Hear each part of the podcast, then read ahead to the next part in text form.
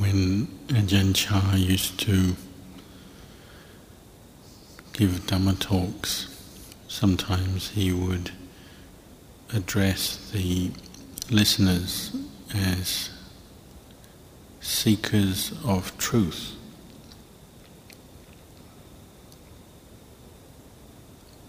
Because this is what we are coming to practice Dhamma taking ordination in the Buddhist Buddha Sasana, our aim is to seek truth, penetrate truth, penetrate the Four Noble Truths that the Buddha realized and used as his basis for describing suffering and its cause and the way out of suffering.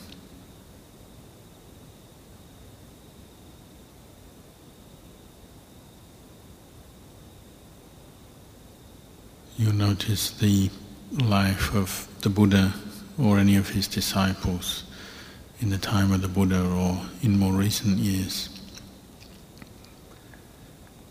Their practice seems to be a bit like a quest, seeking truth they're on a quest, a spiritual journey. And as long as they haven't completely understood, penetrated to the truth, haven't freed their hearts from suffering, then that quest is not over.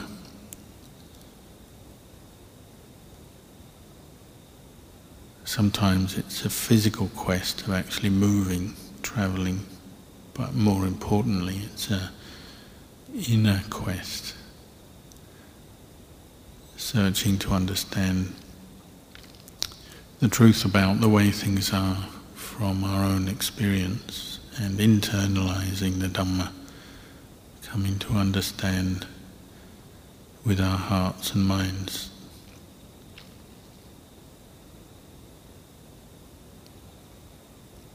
And part of the practice is about breaking through delusions, coming to understand things more deeply and see things differently from perhaps how we have in the past. Because often our thinking and the way we look at the world is coming from ignorance and delusion, whether we realize it or not.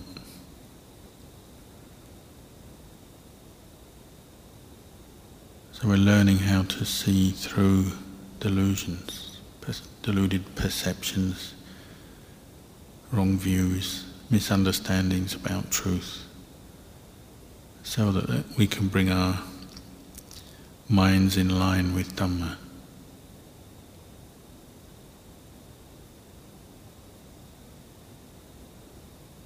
So we're training ourselves to do that through our practice putting the minds, our minds in a position where they're able to investigate truth and do it well. And to keep doing it. It's not very usual that one investigates tr- the truth briefly and then everything is realized. Most practitioners, it's a continuous practice, maybe over many, many t- years, even lifetimes.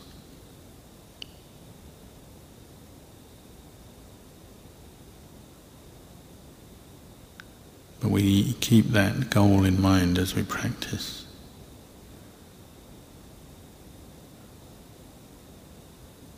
We're seekers of truth. You notice in the course of the practice the development of continuous mindfulness, states of samadhi, which are very much part of the practice, but they take considerable effort, and maybe it will take a long time to really become skilled in the development of samadhi. But often where we can see quick results and significant changes in our experience is through the development of wisdom. The development of wisdom also supports the development of samadhi. But sometimes we can see it's a shortcut, cutting right through to the to the Dhamma, and we can bring our minds to develop wisdom by training in skillful reflection, wise reflection on our experience, listening to Dhamma and then reflecting on it. That's something we can all do, but it still takes training, being willing to turn the mind to the Dhamma and reflect. And obviously, as mindfulness improves and the mind becomes more refined, more peaceful, the clarity of samadhi, these support wisdom.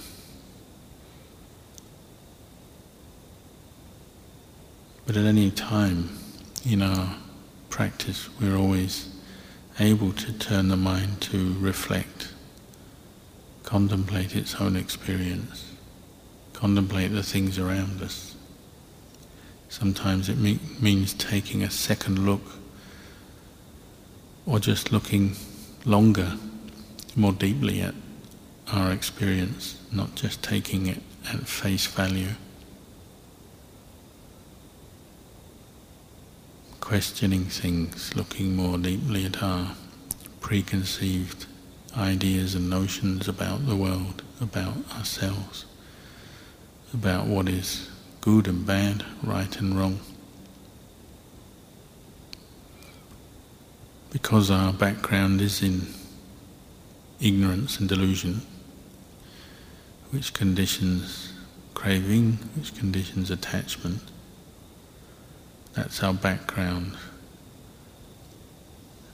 So we should assume there's bound to be different ideas we hold views, expectations, desires which are not grounded in wisdom and are most likely to bring us suffering if we're not aware.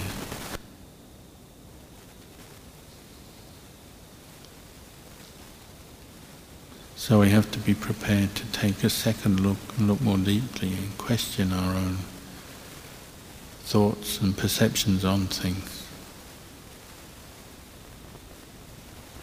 When the mind's conditioned by craving, then we tend to always be expecting and hoping for different results from our activities in life. We're always looking for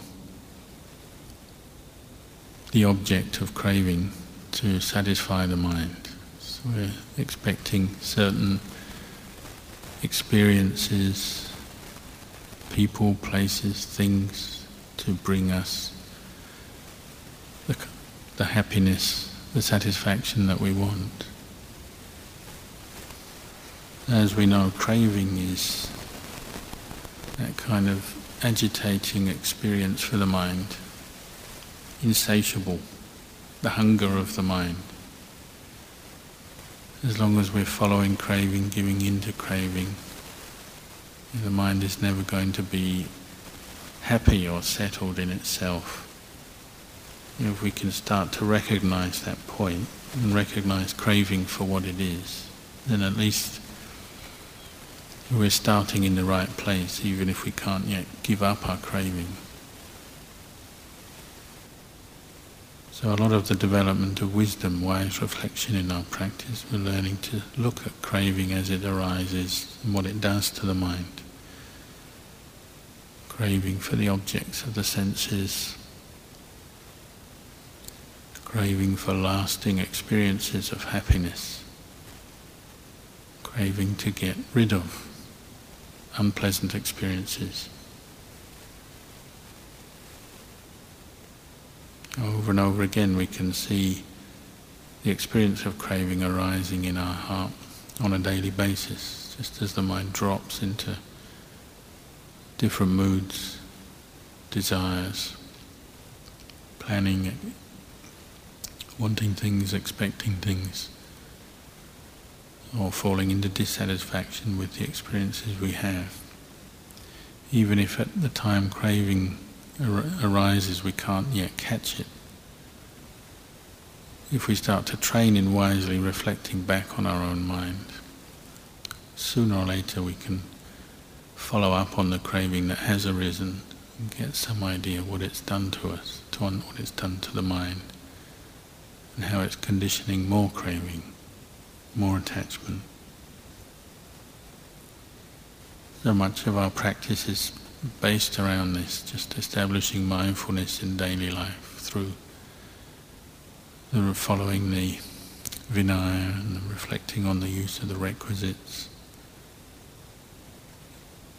using the techniques of mindfulness living in the monastery, just to establish enough awareness to see the mind see craving at work.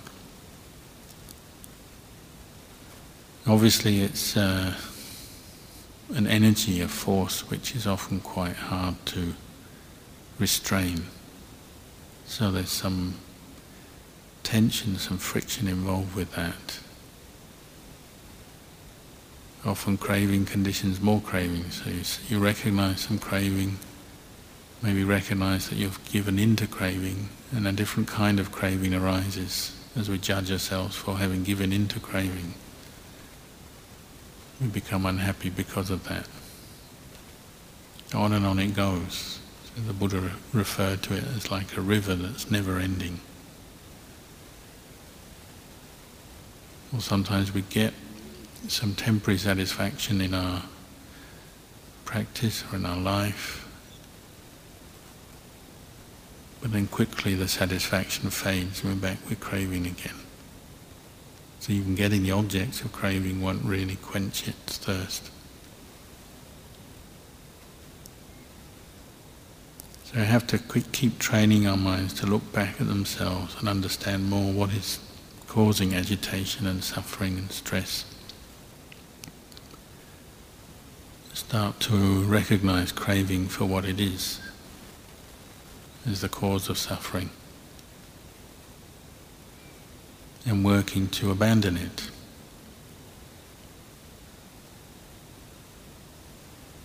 sometimes just by bringing up enough mindfulness just to know it for what it is, is enough to undermine it.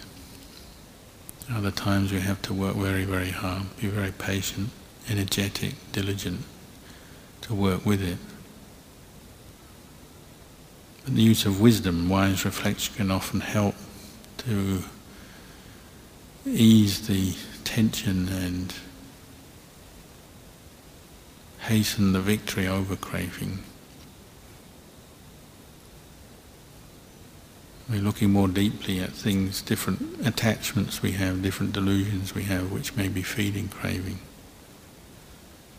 Just not willing to take every thought for what it is and follow it and believe it, every mood, every desire.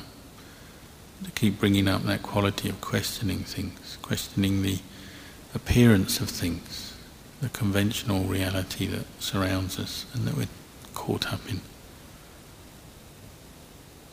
So whatever part of your human being you look at, body or mind, or the five khandhas, Ajahn Chah said, look at it and you'll see every every aspect of the khandhas is like a ball of red hot iron. Red hot all over.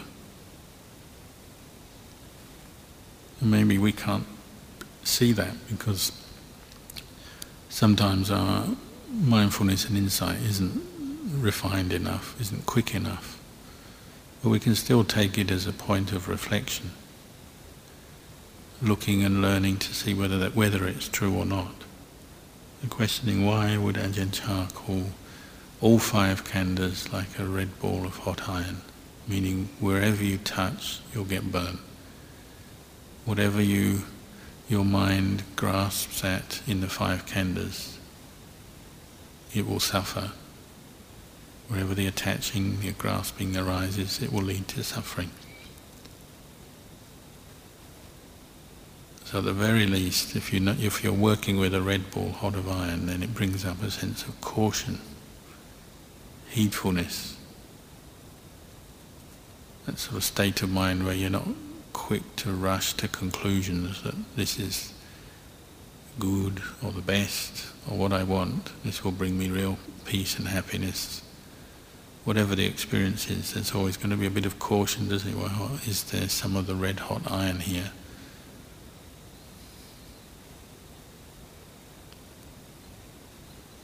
The way we come to see the true nature of the khandhas, body and mind, keep using the reflection on anicca, dukkha, anatta. And questioning how permanent our experiences are, how permanent the world is, material world, the mental world, how permanent our feelings, perceptions and thoughts are, how reliable they are, how stable they are, how satisfactory they are and ultimately whether there's a self in any of them or not. Keep questioning the outward appearance of our daily experience and noticing anicca dukkha anatta more and more, more clearly. You might say this is wisdom generating samadhi, leading the mind to be a little bit more detached letting go of the normal effects of craving in its experience, little by little becoming more peaceful because of it.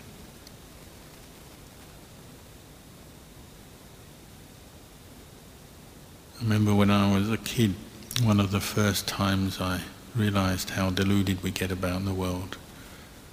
I was five years old, we used to regularly stay in the Welsh countryside where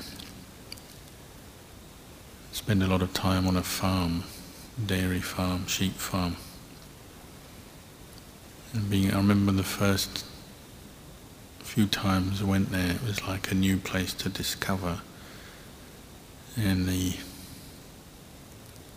my friends and my family members, all the kids, would often be playing out in the farm play games like hide and seek.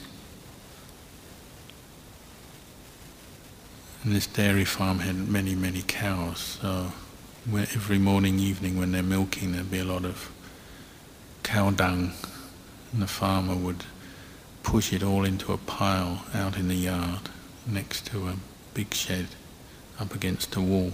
And over the weeks and months, ended up with a mountain of cow dung.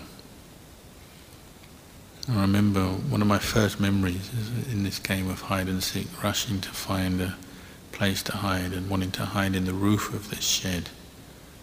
The only way up was what to run over what I thought was a nice solid pile of cow dung. Looked just like earth. I knew it was cow dung, but it wasn't smelly because it was all the, had a dry crust on top. It was out in the fresh air, so I thought hmm, I can just run up that, get to the roof of the building I wanted to get to, to hide.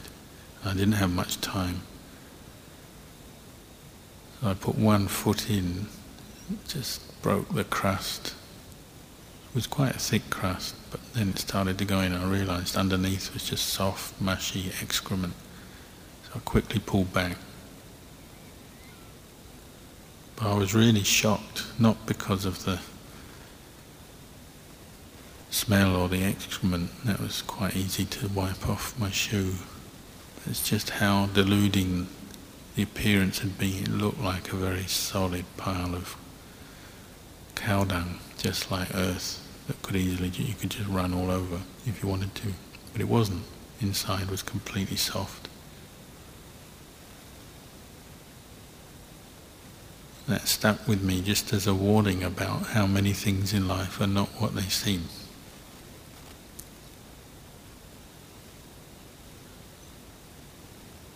And Buddha said, approach the five khandhas in this way and don't just take them for what they are, what they seem. Don't take your thoughts for what they seem to be. your feelings, your body, and so on. So over time, we're so familiar with our own khandhas, we're so used to them, that we just take them for granted, believe in them, follow them, accept them for the way they are, and you might say part of our wrong view is we just think, well, this is the way it is. We have five khandhas, and these five khandhas constantly affecting me, making me this way, making me that way. We often feel this is the way it's got to be. There's no other way it could be. In the way, delusion presents itself, it's deluding. The only way we can liberate ourselves is to keep looking, questioning, so that we can understand things better, change our perceptions. We have to be willing to go against the stream of our own desires and attachments and delusions, not just follow along with them all the time. So the development of wisdom is quite tiring. We're using our brain power, our intelligence. We're not just following with the flow of craving, which at first seems the comfortable, easy way to go. We have to be willing to stop that habit, go against that habit. And the practice of Dhamma Vinaya is facilitating that, and that's why often there's a lot of tension at first as we're learning to get used to it. Whether it's just the external rules and practices or the internal training of the mind in mindfulness and wise reflection, we're constantly going against craving and attachment and what we're used to, what we're familiar with. So it's very tiring bringing up wisdom. And you'll notice that in the course of practice, you do a lot of wise reflection, uses up mental energy to the point where you don't want to contemplate anymore, just want to go back to quietness. Which is why we also develop samatha as a support for insight.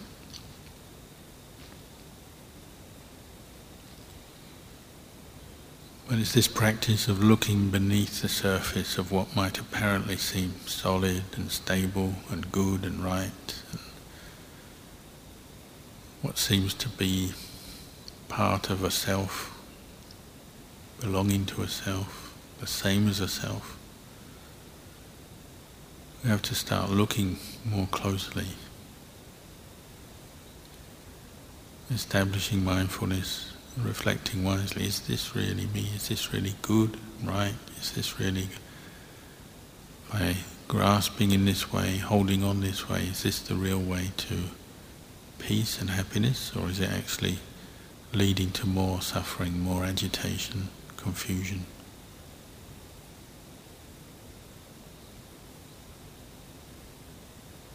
We're learning to do that, training in wise reflection training to get under the surface of things. This is why when we practice contemplation of the body, it's really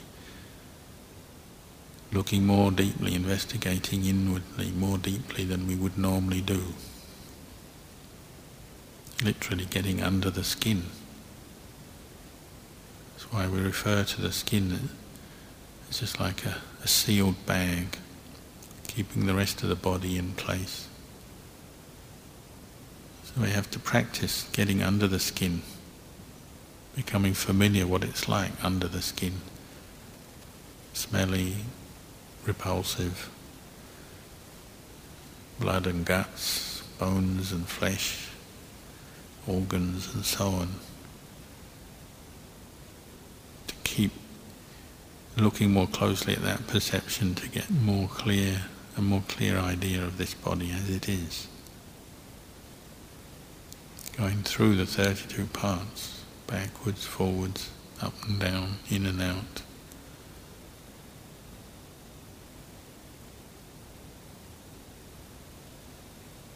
As they say, to get sometimes to the point where the repulsive nature of the body is very, very strong, to actually feel nauseous, It's quite likely in the course of body contemplation will become nauseous just through our own efforts, pointing wisdom to look at the true nature of this body, how it smells, how it looks repulsive, how it ages, it changes. Just to get very familiar with that practice, bringing attention back to the body over and over again, wisely reflecting. Wisely reflecting on our food over and over again however alluring the smell and the taste is, the colour of it. To keep coming back to what it's like when it gets into our stomach or when we poo it out.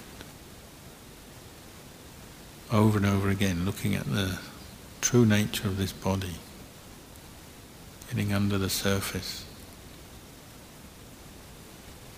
Everything that comes into contact with our body becomes unpleasant smelly, greasy, dirty.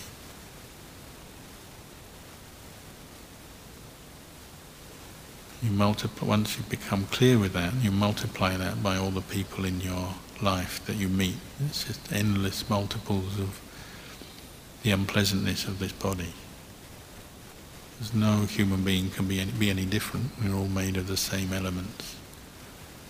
Those elements are unsatisfactory and unstable constantly subject to degeneration and change. So you're becoming more and more familiar with the unattractiveness of a human body through this kind of wise reflection over and over again.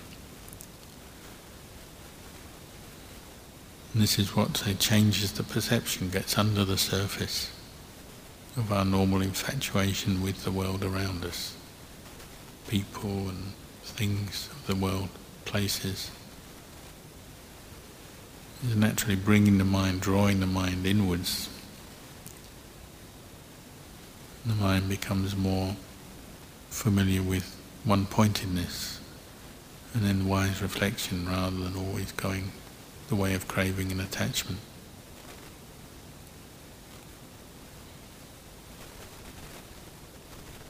Course, at first, when we practice like this, we contemplate. It would just seem like another thought, another idea coming into the mind. The mind picks up and drops, doesn't hold on to it very long, doesn't go in deep, doesn't seem to make much difference to anything. So that's where regular practice, keep returning to these reflections over and over again builds up, little by little brings up new perceptions, new understandings. We have to be willing to give it time and keep practicing.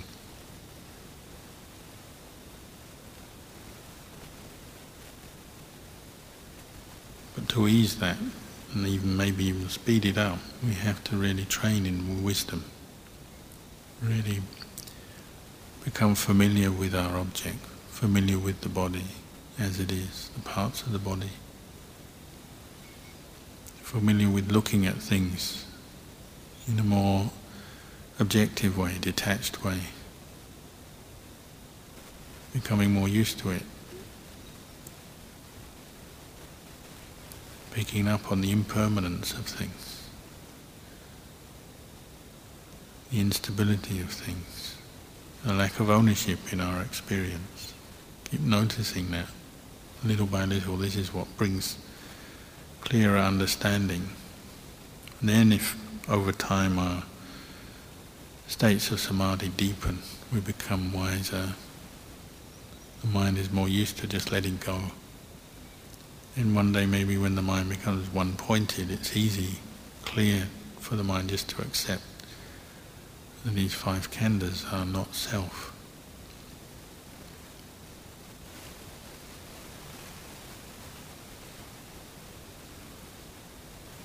As long as we follow desire, then we'll be taken on a merry dance around the world through our eyes, ears, nose, tongue, touch, through all our ideas and expectations and so on.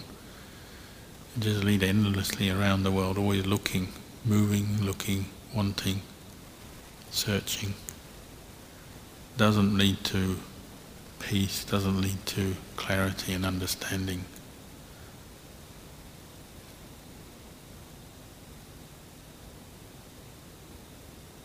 Often it's we turn our once we get used to the practice and we turn our attention to the the bhikkhu life, still craving can be affecting us. So we wanting to move around, adjust things, change things, move to different monasteries, try different techniques of meditation, listen to different teachers, wanting different experiences, maybe go off on our own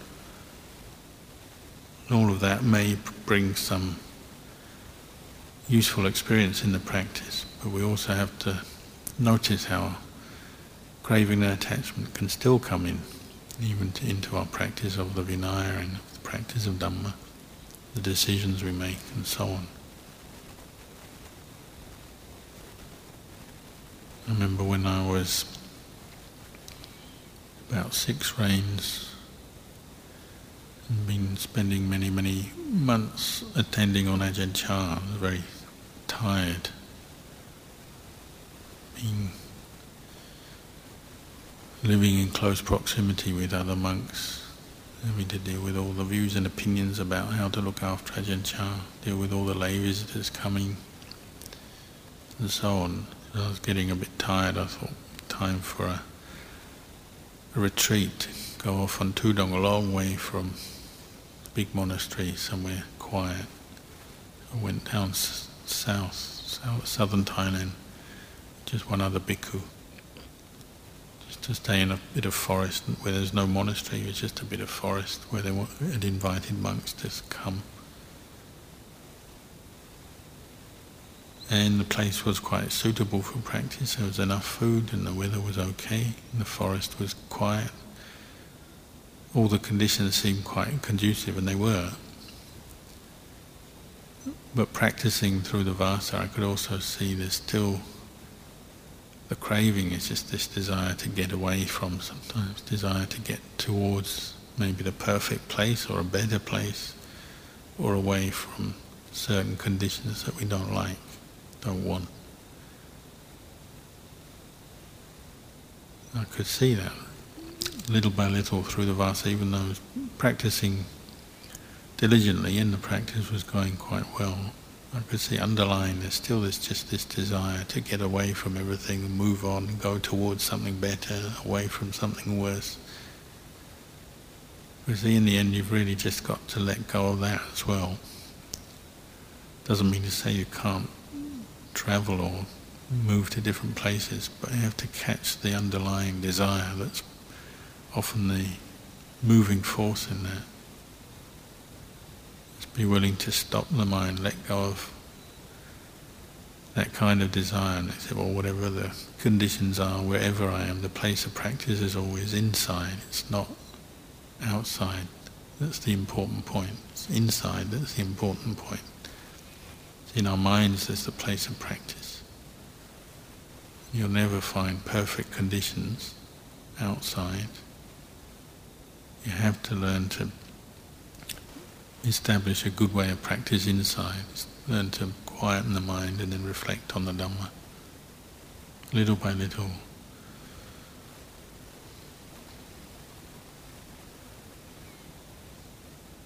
When you see through craving, then it changes, at least some of your perceptions change. You're no longer a slave to that particular kind of craving, the one pushing on to find somewhere better or get away from what you don't like. You have some inner strength then and enough clarity to catch that particular kind of craving maybe. Still there's plenty of other more deeply ingrained kinds of craving. We just have to work with whatever's coming up, whatever's affecting us and try and recognize it. See the futility of following it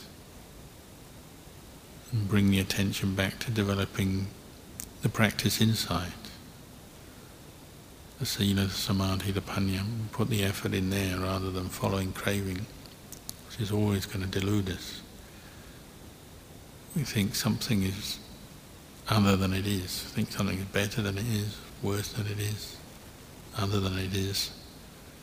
In the end, everything is just the way it is. There's no need to add craving or attachment onto our experiences.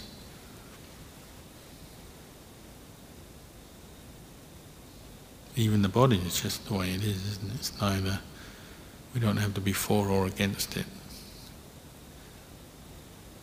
We don't have to be obsessed with it, we don't have to be allured by it or hating it. It's just the way it is, and we know it with the mind. This is just the way it is. It's not something to be grasped at, taken as permanent, permanent self.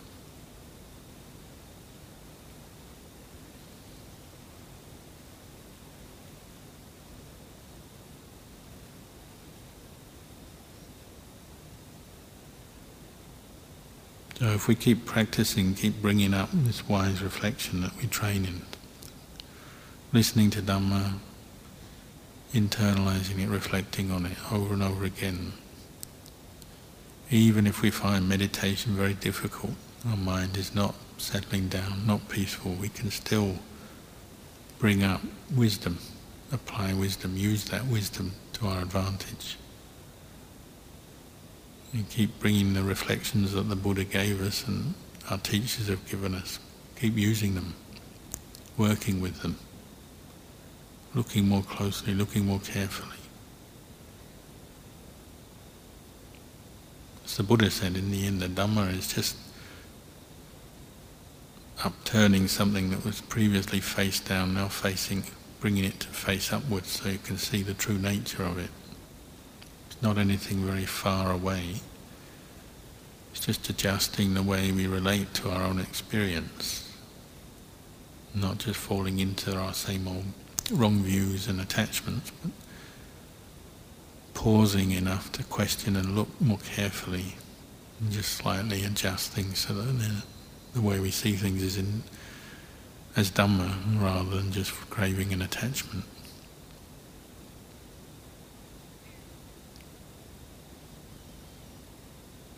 So I'll leave you with those reflections tonight.